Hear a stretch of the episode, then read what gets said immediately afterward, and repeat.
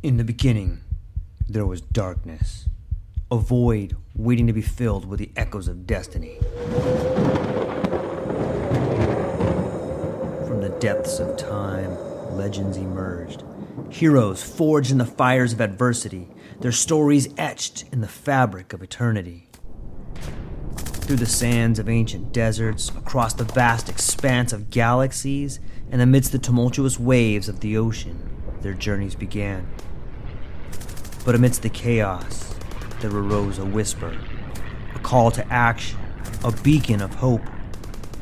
Now, as the world holds its breath, a new tale unfolds, a story of courage, of triumph against all odds. Join us as we delve into the depths of imagination, as we embark on a journey beyond the realms of possibility. For in every tale lies a lesson, in every legend, a truth waiting to be discovered. This is not just a podcast, this is an odyssey, a quest for knowledge, a quest for inspiration, a quest for the very essence of what it means to be human. Welcome, dear listeners, to a world of infinite possibilities. Welcome, dear listeners, to the True Life Podcast.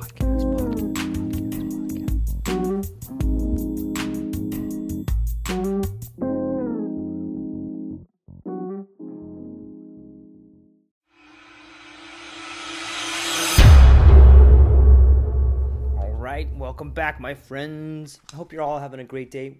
We're getting right back into some technological slavery, reading number four, four, four, four, by Theodore John Kaczynski, Volume 1, Revised and Expanded Edition. If you remember, we left off, excuse me, we left off with some motivations of scientists, the nature of freedom, how people adjust, and we are moving forward with the industrial society and its future.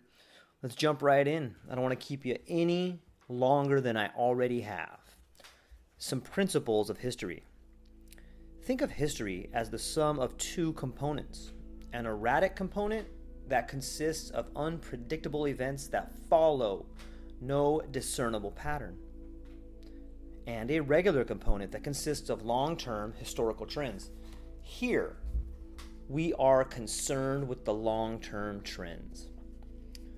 First principle if a small change is made that affects a long term historical trend, then the effect of that change will almost always be transitory. The trend will soon revert to its original state. Example A Reform movement designed to clean up political corruption in a society rarely has more than a short term effect. Sooner or later, the reformers relax and corruption creeps back in. The level of political corruption in a given society tends to remain constant or to change only slowly with the evolution of society. Normally, a political cleanup will be permanent only if accompanied by widespread social changes. A small change in the society will not be enough. If a small change in a long term historical trend appears to be permanent, it is only because the change acts in the direction in which the trend is already moving, so that the trend is not altered but only pushed a step ahead. You know, regardless of what country you, you live in, I think we are seeing evidence of this first principle take place. And let me try to break that down a little bit for everyone. Does anybody really remember before COVID? I know it's been really overwhelming for a lot of people and there's a lot of different beliefs. However, I want to talk about the state of our politics, the state of our world prior to COVID. If you remember the students in Taiwan protesting, there were the yellow vests in France, there was Syriza, am I saying that right, in Greece? And a note on a note on that. Are you guys paying attention to Varoufakis? That gentleman with his DiEM25, I think he and the people that are working there are doing some really good work. They have some really good ideas. And if you haven't read any of Varoufakis's work, you should definitely check into it. I maybe I'll do a, a, a series on him as well. It's fascinating to think about what went on and, and how he, as the finance minister, was able to walk into the ministers of finance and, and say what he had to say, and then he just ended up getting sold out by Tsipras. So that's the first principle. And so all the economic chaos that was in fact happening prior to COVID makes me think that COVID is just an umbrella to squash that. The world was on fire.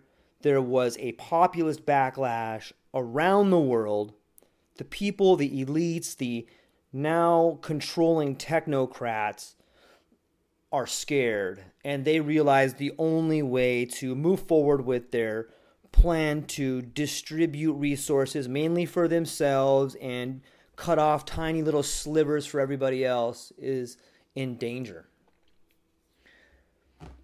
And that's what I mean by normally a political cleanup will be permanent only if accompanied by widespread social changes. You see, they're trying to force these widespread social changes of wearing a mask and being cooped up in your room and you know not being able to go outside, not celebrate your holidays and through restriction they're trying to force behavioral change.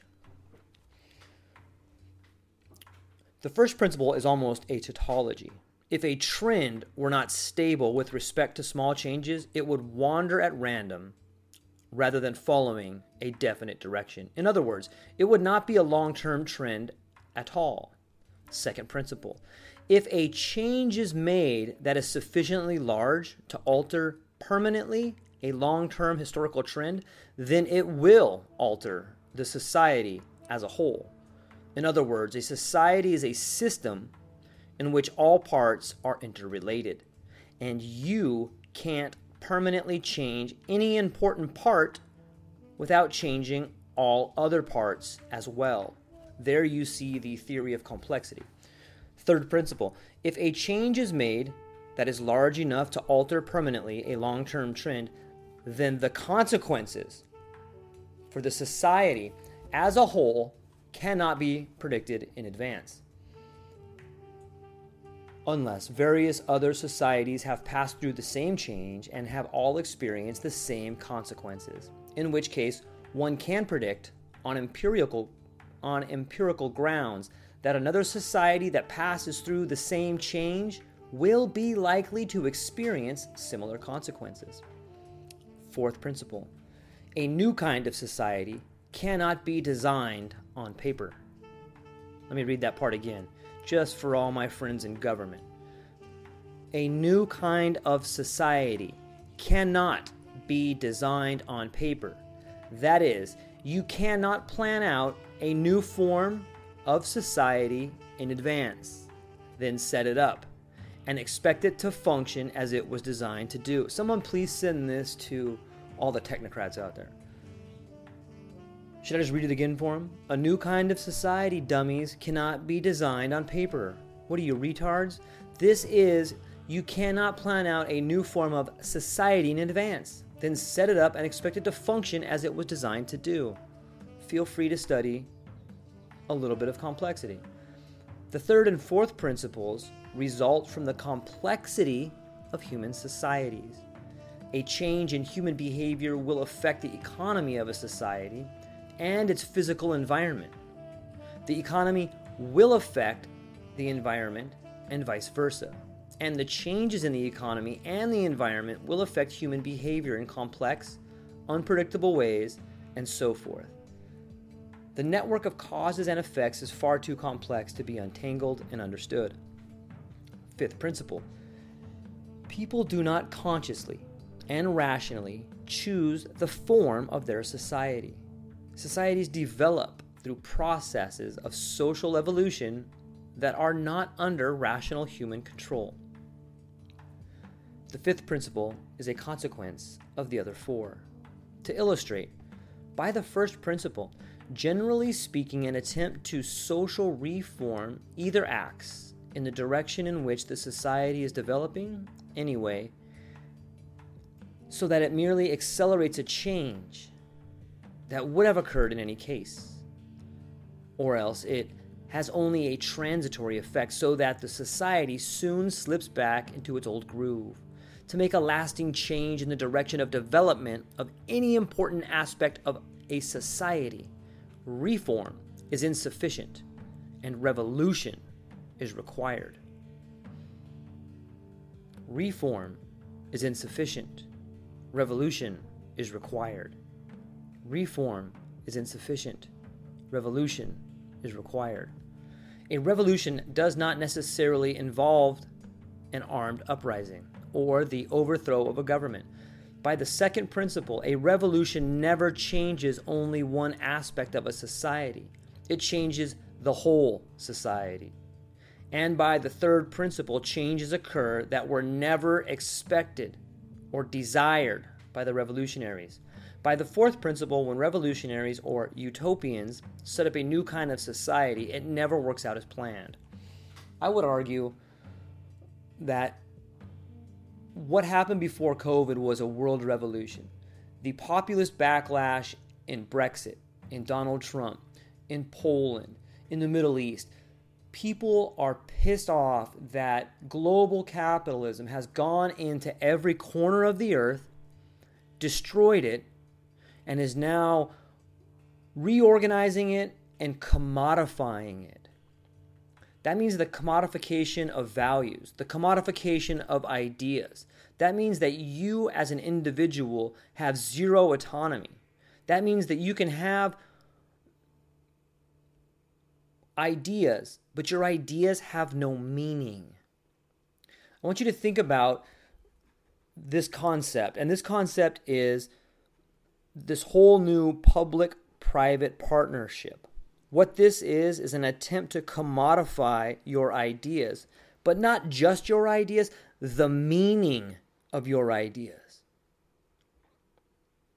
They want to control and privatize and commodify the meaning of ideas.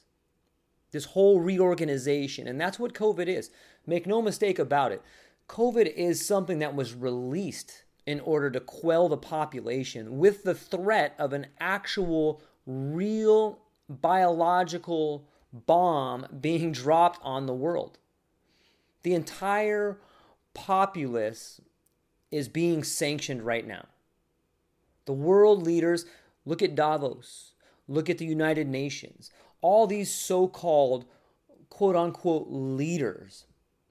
They have realized that they and by they, I mean presidents, prime ministers, cabinet members, the CFR, the Atlantic Council, all these private groups that actually own you and the world, they are under threat to the point where they can no longer control the mass populations, yet they still want forever growth. So, COVID is a means to an end. COVID is a way for these people to cram you into your house, not provide you with health care, not have to pay for the elderly demographics that's sweeping the world, let them all die. Lord knows what's in this vaccine, but if I were you, I would do my own research before taking it. Back to the book. The American Revolution does not provide a counterexample.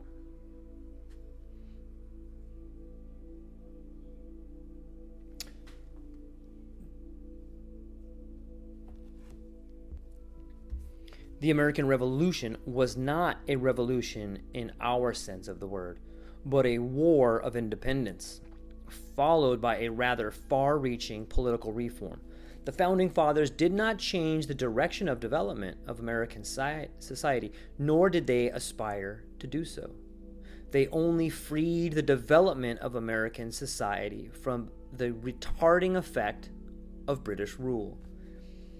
I think that British rule always has a retarding effect, and you can, if you want evidence for the retarding effect of British rule, just look at the royal family.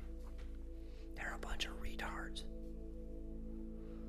Political reform did not change any basic trend, but only pushed American political culture along its natural direction of development.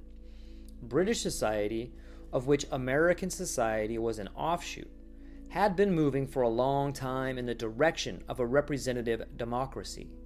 And prior to the War of Independence, the Americans were already practicing a significant degree of representative democracy in the colonial assemblies. The political system established by the Constitution was modeled on the British system and on the colonial assemblies, with major alterations to be sure. There is no doubt that the Founding Fathers took a very important step, but it was a step along the road that the English speaking world was already traveling. The proof is that Britain and all of its colonies that were populated predominantly by people of British descent ended up with systems of representative democracy essentially similar to that of the United States. If the Founding Fathers had lost their nerve and declined to sign the Declaration of Independence, our way of life today would not have been significantly different. Maybe we would have had somewhat closer ties to Britain and would have had a parliament and a prime minister instead of a Congress and president. No big deal. Thus, the American Revolution provides not a counterexample to our principles, but a good illustration of them. Still, one has to use common sense in applying the principles. They are expressed in imprecise language that allows latitude for interpretation, and exceptions to them can be found. So we present these principles not as inviolable laws, but as rules of thumb or guides to thinking that may provide a partial antidote to naive ideas about the future of society. The principles should be borne constantly in mind, and whenever one reaches a conclusion that conflicts with them, one should carefully re examine one's thinking and retain the conclusion only if one has good, solid reasons for doing so. Today's industrial technological society cannot be reformed. What do you guys think? Do you think the society in which you are currently living can be reformed? If so, how would you go about doing it? How would you go about gathering? How would you go about setting up a new system when everything you are currently doing is monitored? Let's dive back in. But think about that question. The foregoing principles help to show how hopelessly difficult it would be to reform the industrial system in such a way as to prevent it from progressively narrowing our sphere of freedom, which is happening right now. There has been a consistent tendency, going back at least to the Industrial Revolution, for technology to strengthen the system at a high cost in individual freedom and local autonomy. Hence, any changes designed to protect freedom from technology would be contrary to a fundamental trend in the development of our society. Consequently, such a change either would be a transitory one, soon swamped by the tide of history, or, if large enough to be permanent, would alter the nature of our whole society. This by the first and second principles Moreover, since society would be altered in a way that could not be predicted in advance, third principle, there would be great risk. Changes large enough to make a lasting difference in favor of freedom would not be initiated because it would be realized that they would gravely disrupt the system. Did you guys hear that? Changes large enough to make a lasting difference in favor of freedom would not be initiated because it would be realized that they would gravely disrupt the system. Right? That's why you see no small businesses. In this new great reset, there's no room for small business. There's no room for people creating a life of freedom for themselves. The system can't work if individuals have freedom. Technology requires you and I to be under surveillance so it can accurately effectively and efficiently distribute the resources. Think about it.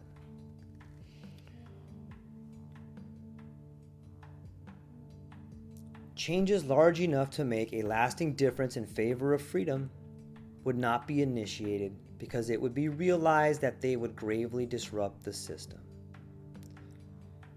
So, any attempts at reform would be too timid to be effective, even if changes large enough to make a lasting difference were initiated they would be retracted when their disruptive effects became apparent.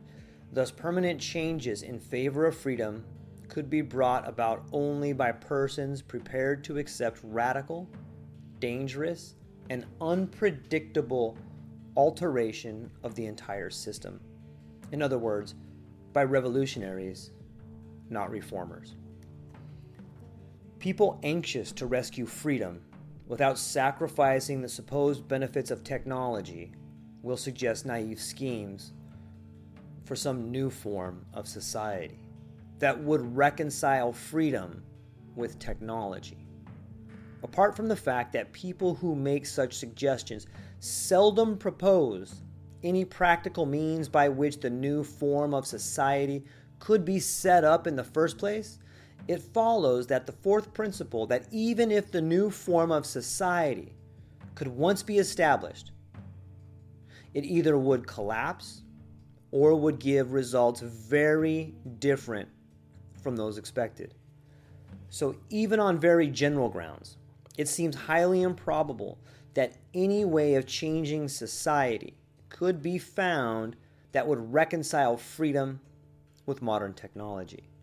In the next few sections, we will give more specific reasons for concluding that freedom and technological progress are incompatible.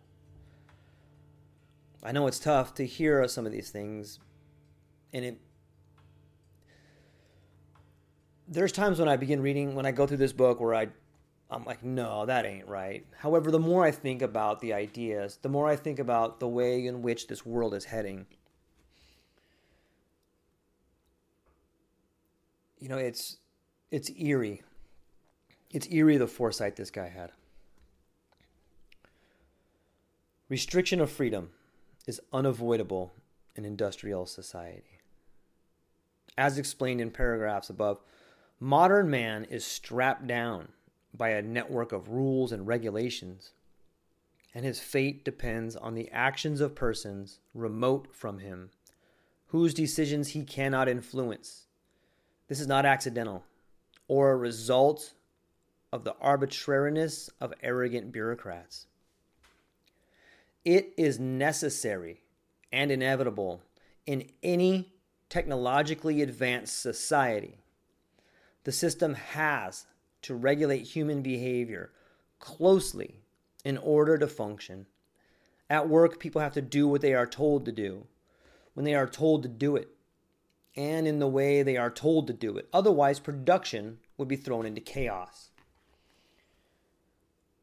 Bureaucracies have to be run according to rigid rules.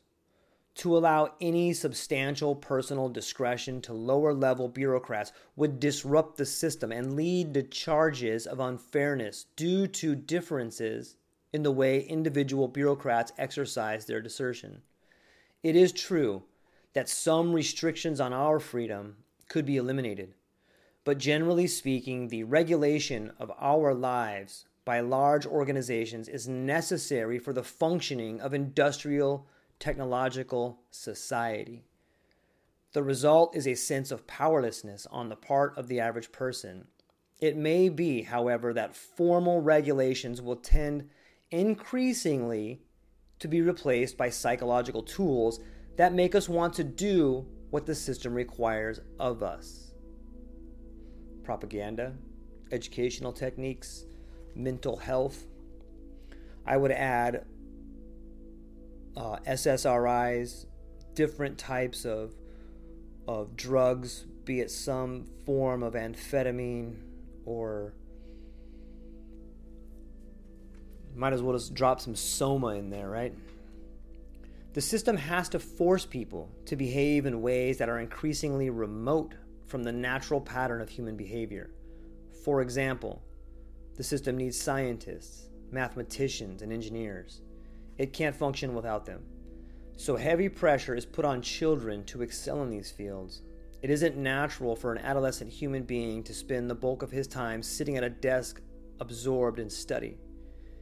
A normal adolescent wants to spend time in active contact with the real world.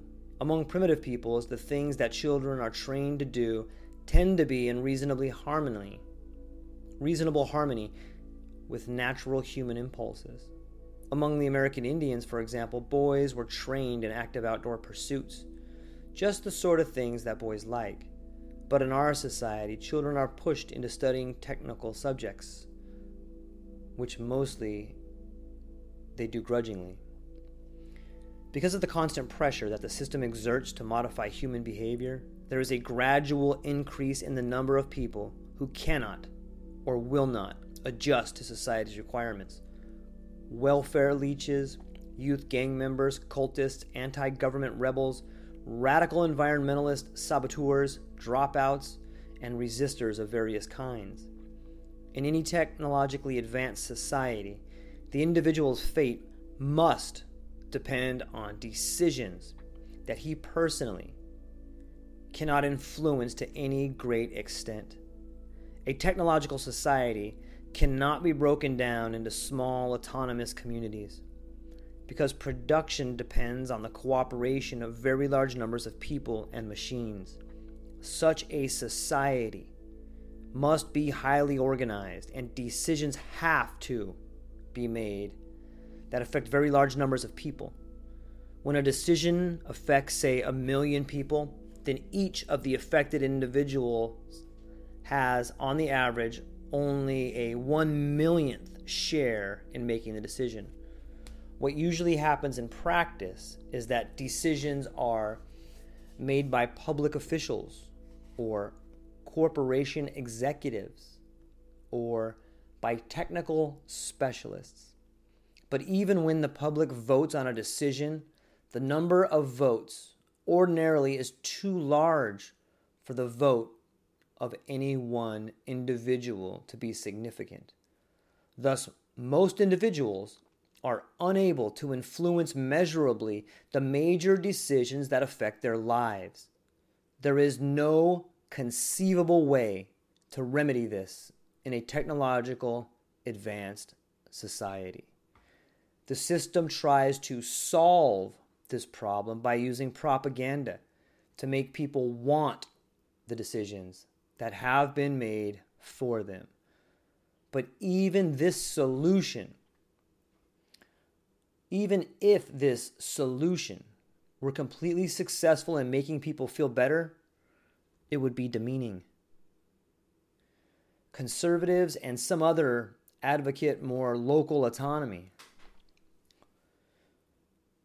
Local communities once did have autonomy, but such autonomy becomes less and less possible as local communities become more and more enmeshed with the dependent.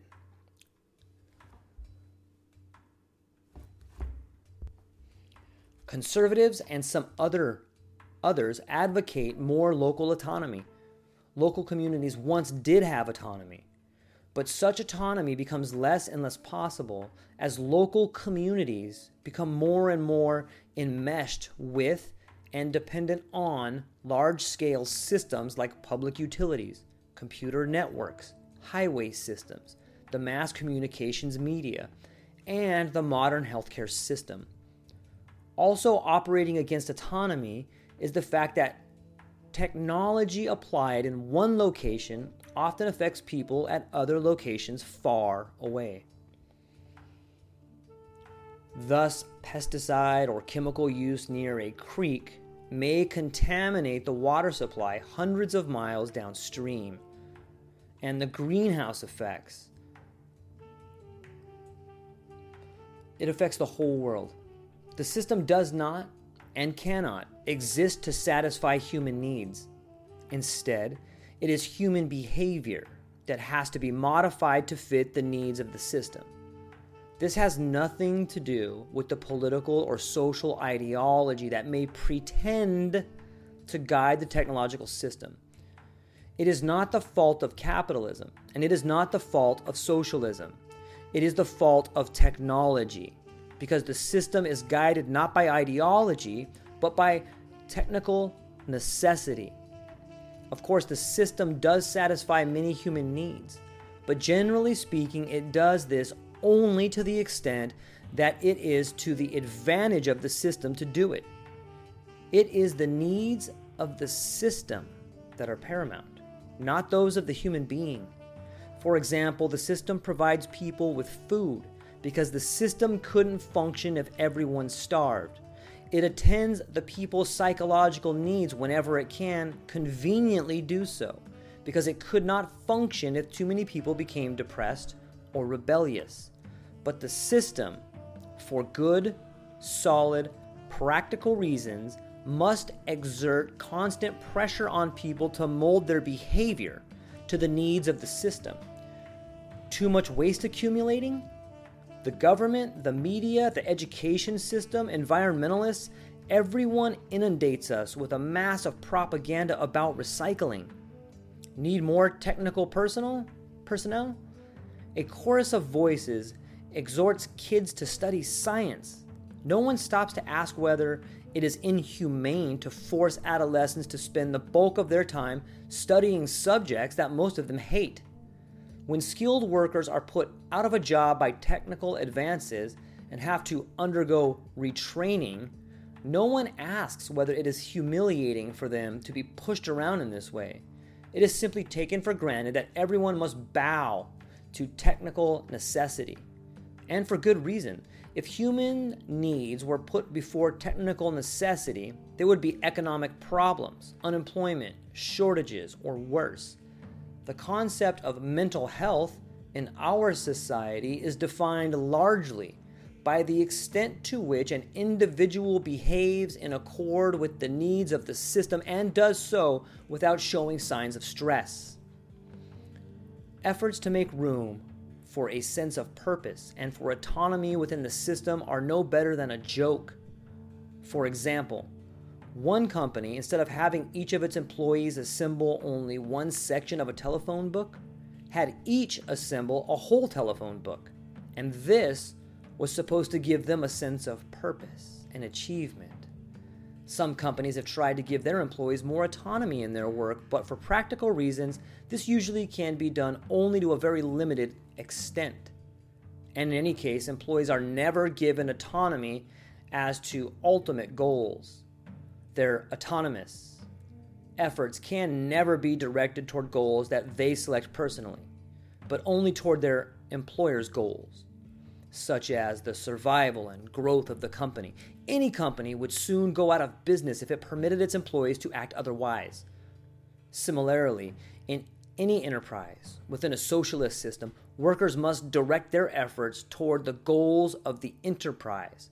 Otherwise, the enterprise will not serve its purpose as part of the system.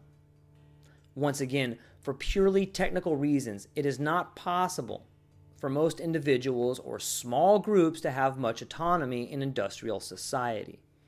Even the small business owner commonly has only limited autonomy. Apart from the necessity of government regulation, he is restricted by the fact that he must fit into the economic system and conform to its requirements. For instance, when someone develops a new technology, the small business person often has to use that technology whether he wants to or not, in order to remain competitive. The bad parts of technology cannot be separated from the good parts. A further reason why industrial society cannot be reformed in favor of freedom is that modern technology is a unified system in which all parts are dependent on one another.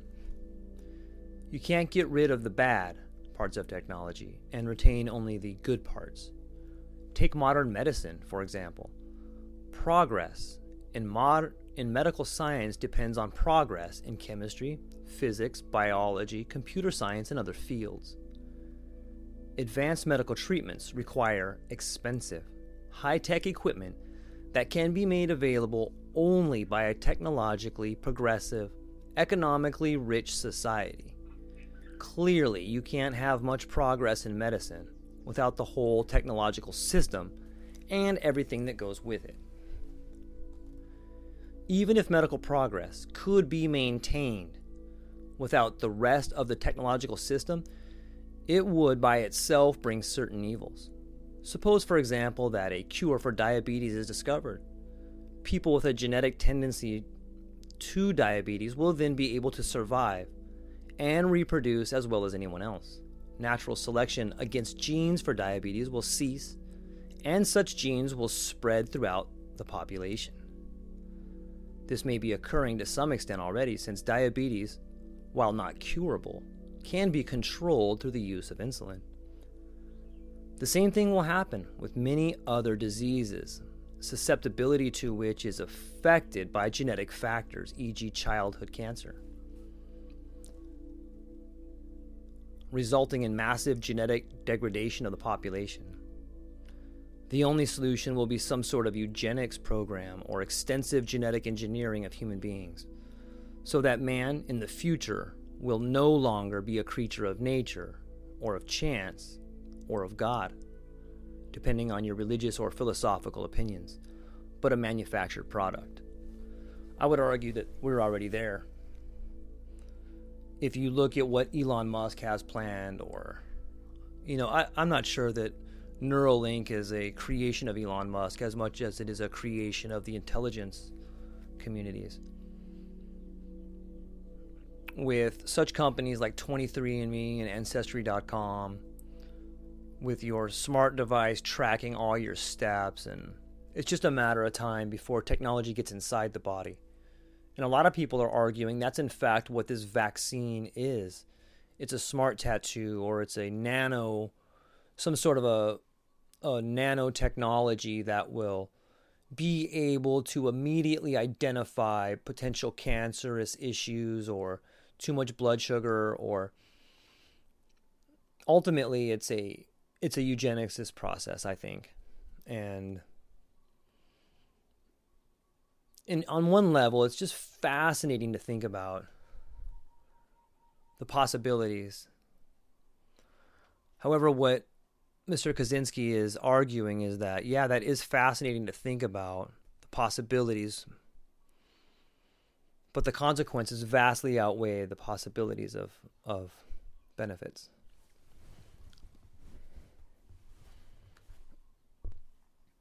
If you think that big government interferes in your life too much now, just wait till the government starts regulating the genetic constitution of your children. Such regulation will inevitably follow the introduction of genetic engineering of humans because of consequences of unregulated genetic engineering would be disastrous. The usual response to such concerns is to talk about medical ethics, but a code of ethics would not serve to protect freedom in the face of medical progress. Listen to this. The usual response to such concerns is to talk about medical ethics, but a code of ethics would not serve to protect freedom in the face of medical progress. It would only make matters worse. So he's telling you right here that in the face of medical progress, when we're faced with a pandemic, ethics goes out the window. You see what's happening here?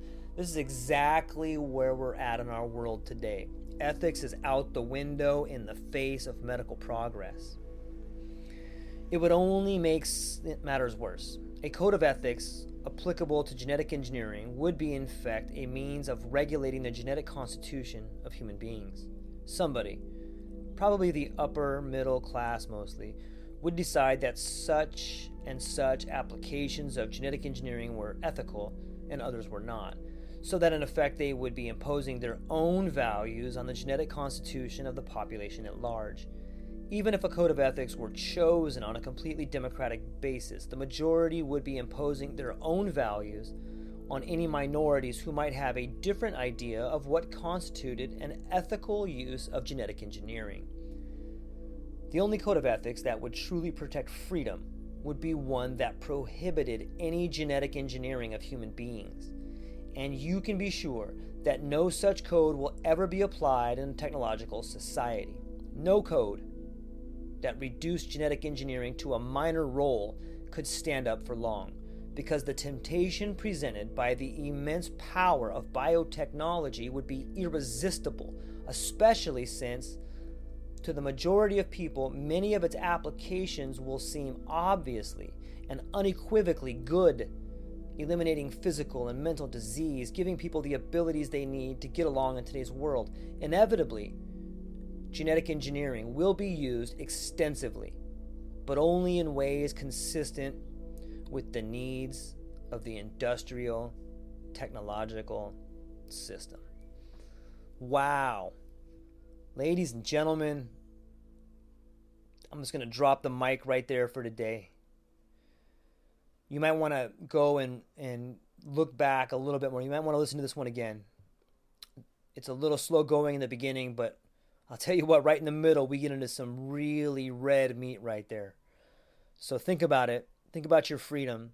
Think about technology. Think about decoupling. I love you guys. Aloha. Aloha, everyone. Thanks for taking a moment to hang out with me in the True Life podcast. I truly appreciate it. If you're taking some time to listen to this, whether it's your first podcast with me or you've been with me the whole way, I truly want to say thank you from the bottom of my heart. Additionally, I would like to try to inspire everyone. The world is a crazy place, and if you listen to your heart and you take some chances, I really think the world will unfold in front of you in ways you can't imagine. I've been doing the podcast for about five years. Last year, I decided to take the plunge. Well, circumstances dictated that I took the plunge, and I did. I've begun working on the podcast full time for almost a year now, and it's been so rewarding to me that I just want to try and inspire other people. If you have a dream, if you have a vision, follow the voice in your heart listen to the song on the wind and embrace the challenge. I think you're strong enough, you're smart enough, and you're good enough to make your dreams come true, but you have to believe in them. And I truly believe wholeheartedly that if you take a chance, a real chance on what is possible, then your dreams will unfold in front of you. Uncertainty can be a monster, it can be something that we run away from. But much like fear, if you stand in front of it, it's not that big of a problem. I know everyone listening to this has a dream and a vision, and I hope you all conquer it. And I want you to know it's possible. Take baby steps and move towards it, and you will get closer to it. Your relationships will be better, your life will be better, and you know what? You deserve it. You're an amazing person. If you get a moment, go down to the show notes. If you can, support the show. Thank you so much for being here. Now let's get to it.